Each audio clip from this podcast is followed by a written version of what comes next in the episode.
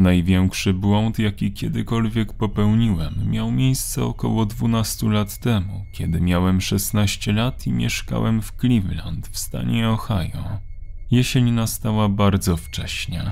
Liście dopiero zaczynały zmieniać swój kolor, a temperatura miała spaść.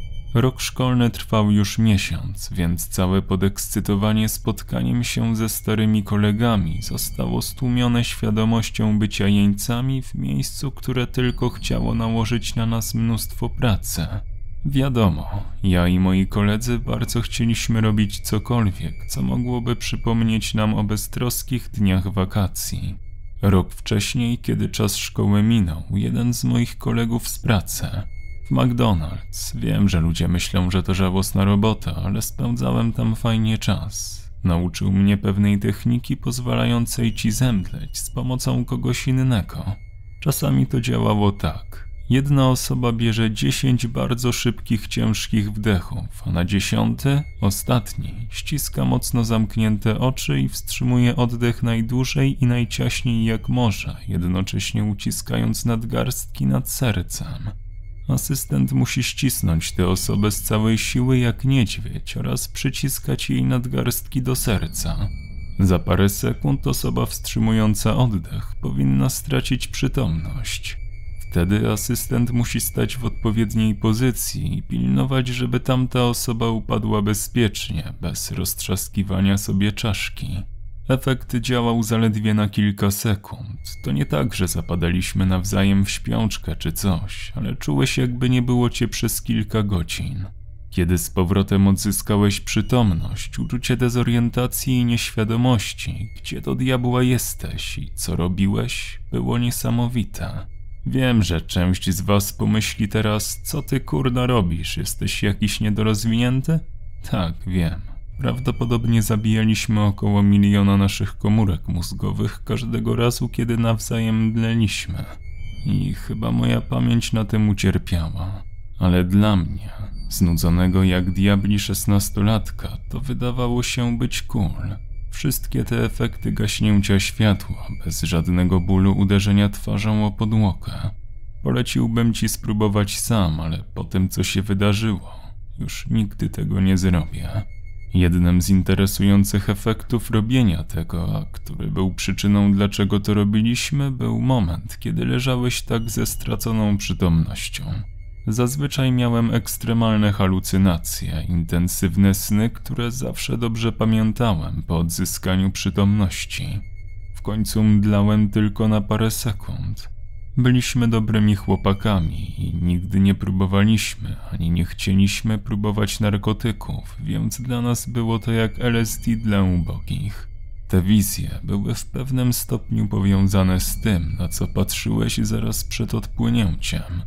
Na przykład, raz moja halucynacja polegała na tym, że wspinałem się na wysoką górę w Himalajach czy gdzieś, ale była tam po prostu zwykła poręcz. Kto do diabła montuje poręcz na wysokości 20 tysięcy stóp? Kiedy z powrotem powróciłem do realnego świata, spostrzegłem, że zaraz przedtem patrzyłem na schody w rogu salonu mojej dziewczyny. Innego razu miałem wizję Freda Flintstona śmiejącego się i trzymającego rękę przed graffiti z logo DER, Drug Abuse Resistance Education, program, który policjanci uczą w niektórych szkołach. Obudziłem się i zobaczyłem, że mój kolega Bet stał dokładnie przede mną tuż przed odpłynięciem i to właśnie logo było na jego koszulce. Skąd wziął się tam Fred Flintstone? Nie mam zielonego pojęcia. Wizje zawsze były czymś przyziemnym, jak te, które wymieniłem. Zawsze do tego jednego dnia. Jak już wspomniałem, rok szkolny trwał około miesiąca i mieliśmy już tego naprawdę dosyć pewną sobotę włóczyliśmy się po polu, które było miejscem, gdzie stało parę wież wysokiego napięcia. Kilkoro z nas siedziało na metalowej belce u podnóża jednej z wież. Mój kolega Mike wspinał się wyżej na drugą belkę. Mógł wtedy skoczyć na ziemię z 8 do 10 stóp wysokości. Uważałem to za głupie, ale hej, Przecież to ja jestem kolesiem, któremu wywoływanie mdlenia przez niedostarczenie mózgowi tlenu wydawało się cool. Był to ciepły dzień jak na wrzesień, ale jasno-szare niebo zaczęło powoli stawać się ciemniejsze, a w Cleveland we wrześniu znaczyło to, że prawdopodobnie temperatura spadnie z przyjemnych 70 stopni Fahrenheita do 50 zaledwie w parę minut. Do tego, jeśli mielibyśmy pecha, powinien spaść mroźny deszcz. Powietrze było już wilgotne i ciężkie. Mogliśmy usłyszeć ciche brzęczenie linii wysokiego napięcia nad nami. Byłem pewien, że nie chciałem spędzić ostatnich chwil fajnego sobotniego popołudnia, oglądając tego kretyna wspinającego się na te belki, skaczącego na ziemię i narzekającego obiłem sobie nogę, tylko po to, żeby wspiąć się tam jeszcze raz i powtórzyć tę głupią rzecz. Hej, pobawmy się w utratę przytomności, powiedziałem. Wtedy to nie było już tak zabawne jak wczesnego lata, kiedy pierwszy raz odkryliśmy tę technikę, ale to i tak było znacznie lepsze od tego, co akurat robiliśmy. Więc był gotowy, tak samo jak Richard, ale Mike, koleś, który skakał na ziemię z belek, powiedział: O czym ty kurna mówisz? Jasna cholera, nie było cię z nami wcześniej, kiedy mdleliśmy? spytał się Vince. Nie, odpowiedział Mike. Mike był w tym czasie w domu mamy całe lato, więc nie doznał takiej frajdy, jakiej my doznaliśmy. Chłopie, musisz tego spróbować. Patrz, pokażemy ci. Ja i Vince zeszliśmy z wieży i stanęliśmy na trawie. Wziąłem tradycyjnie dziesięć głębokich wdechów. Ścisnąłem mocno zamknięte oczy i wstrzymałem oddech tak mocno, że jeśli nie zamknąłbym ich wcześniej, to chyba by wypadły z mojej głowy. Wtedy poczułem mojego kolegę, który zaciskał mi dłonie nad sercem i zaraz potem zobaczyłem wielkiego homara wspinającego się po klatce, a ja byłem na dnie oceanu z glonami rosnącymi pod moimi stopami. Następna rzecz, którą pamiętam, to to, że się obudziłem, a Vince i Richard pytali mnie, co zobaczyłeś, o czym śniłeś? Tył głowy cholernie mnie bolał. Kurna, opuściłeś mnie? Nie byłem wcale ciężki, ale Vince był strasznie słaby. Po prostu stał tam, wyglądając jak winny, a Richard potwierdził. Co zobaczyłeś? spytał się. Przetarłem głowę i powiedziałem, że Homara szczypał Vince'a w głowę. Podszedłem do Majka, który oglądał wszystko z belki obok. Powiedziałem: Widzisz, to jest zajebiste. Tak czy inaczej, nie ufam żadnemu z was na tyle, żebym pozwolił wam zrobić to gówno ze mną, powiedział. No dalej, stary, musisz spróbować. To nie jest bardziej niebezpieczne niż to, co robisz teraz. Przysięgam, że nie pozwolę ci upaść na ziemię, jak tamten frajer to zrobił. Zamyślił się jak ludzie, którzy próbują decydować, czy to, co chcą zrobić, jest warte ryzyka. Skoczył z belki jeszcze raz, wstał i powiedział: Dobra, ale tylko raz. Gdyby tylko pomyślał dłużej albo stanowczo odmówił. Mike powtórzył dziesięć głębokich wdechów. Ja pilnowałem, żeby nie upadł mocno na ziemię. Wstrzymał oddech, a ja pomogłem mu przenieść się w tamto miejsce. To jest coś, czego żałuję do dzisiaj i kiedy myślę o wszystkich tych zdarzeniach, pragnąłbym, abym postąpił zupełnie inaczej w tamtych latach. Dziewczyny, o które powinienem się starać, nauka, do której powinienem się bardziej przyłożyć. Spośród wszystkich rzeczy, które powinienem i nie powinienem robić, ściśnięcie Majka niedźwiedzim uściskiem i wywołanie u niego utraty przytomności jest rzeczą, której najbardziej żałuję. Poczułem jego bezwładny upadek ciała na moją klatkę, a był on całkiem wyrośniętym chłopem. Dałem jednak radę ułożyć go lekko na trawie, chroniąc go od uderzenia w głowę. Zaraz po tym, jak położyłem go na trawie, ocknął się krzycząc: Cholera, jasna cholera, zostaw mnie, zostaw mnie, zostaw mnie! Krzyczał, podnosząc się z ziemi i machając ramionami wokół głowy.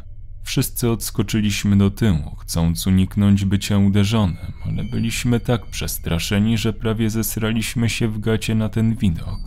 Po jakichś pięciu sekundach, co jest około dwa razy dłuższym czasem na uświadomienie sobie, gdzie jest i przypomnienie sobie, co się dzieje, Mike się uspokoił. Cholera, jasna cholera. Oddychał ciężko. Stał w miejscu z ugiętym tułowiem, po czym padł na kolana. Odwrócony do nas plecami zaczął kołysać rękami, jakby chciał się uspokoić oraz mamrotał coś do siebie. Ja pierdolę, powiedział Vince. Co ty diabła zobaczyłeś? Ale Mike nie odpowiedział.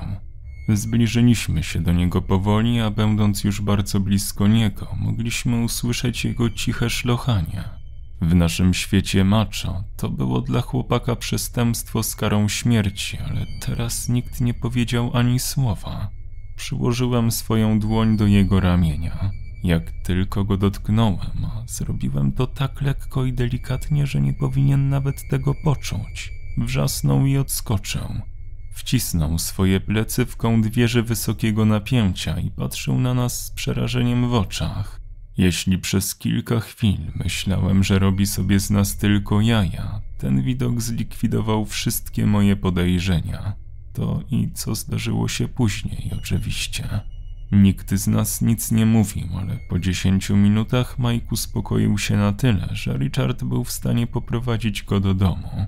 Tak jak oczekiwałem, temperatura spadła jak szalona w przeciągu kilku minut i zanim się zorientowałem, mroźne krople deszczu zaczęły sypać się z nieba. Powiedziałem Vince'owi, że pójdę do domu i zobaczę się z nim jutro.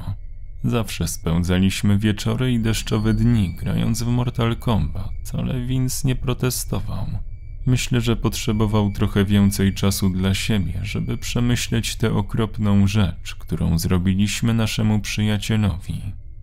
Następnego dnia poszedłem zobaczyć, jak się miewa Mike, jednak nie spotkałem ani jego ojca, ani Majka. Spytałem się go później, gdzie był, ale nie chciał mi powiedzieć. Myślę, że był u psychiatry, bo w następnym tygodniu wyglądał lepiej, jakby trochę mu się polepszyło.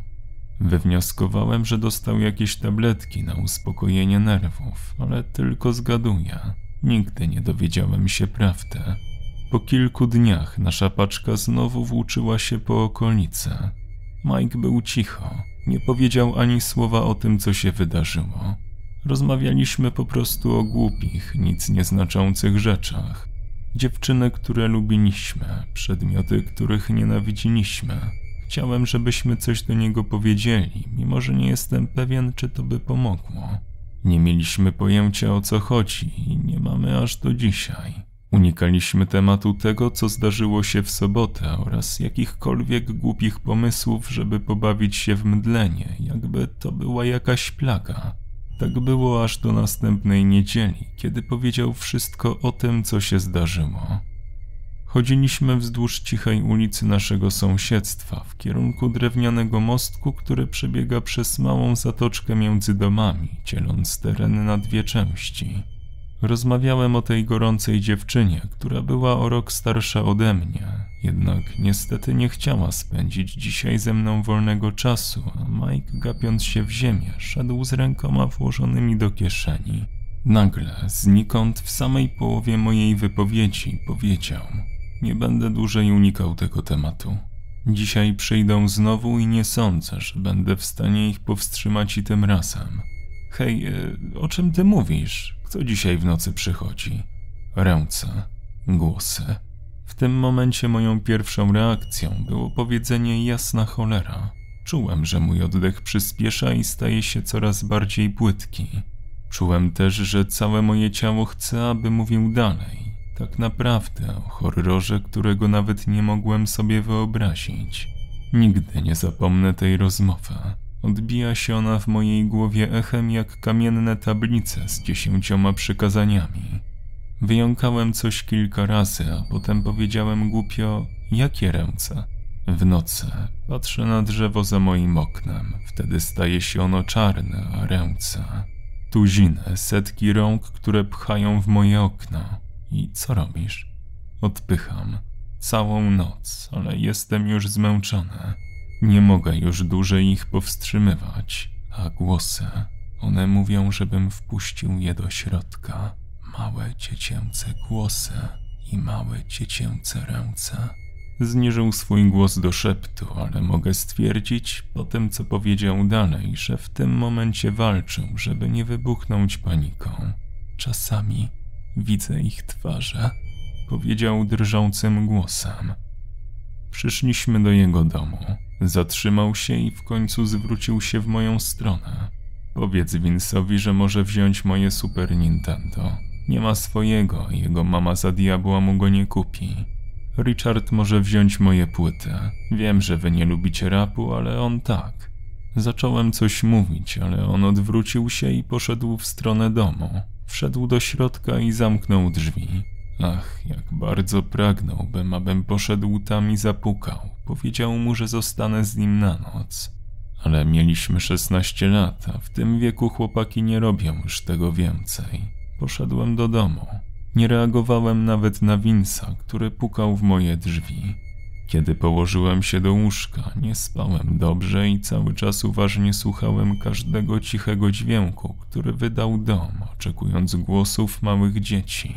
Normalnie sypiam z odsłoniętymi zasłonami, ale tym razem zasłoniłem je bardzo ciasno. Następnego dnia okazało się, że ktoś włamał się do domu Majka. Wóz policyjny stał przed jego podjazdem i mało się nie zesrałem, kiedy to zobaczyłem. Później moje największe obawy się potwierdziły, kiedy dowiedziałem się, że okno w pokoju Majka zostało wybite. Mike zaginął. To wszystko, co nam powiedzieli. Policjanci zadali naszej trójce tony pytań, ludzie z Centrum Zaginionych i Eksploatowanych Dzieci pytali nas jeszcze więcej. Czułem się winny jak cholera, ale kiedy powiedziałem, że nie wiem, co się stało, była to mimo wszystko w połowie prawda. Szukali w okolicy jakiegoś zboczeńca, który mógł porwać Majka. Nieważne jak wyczerpująco mnie przesłuchiwali, nie mogli dostać żadnych informacji, więc z tego powodu w końcu się poddali.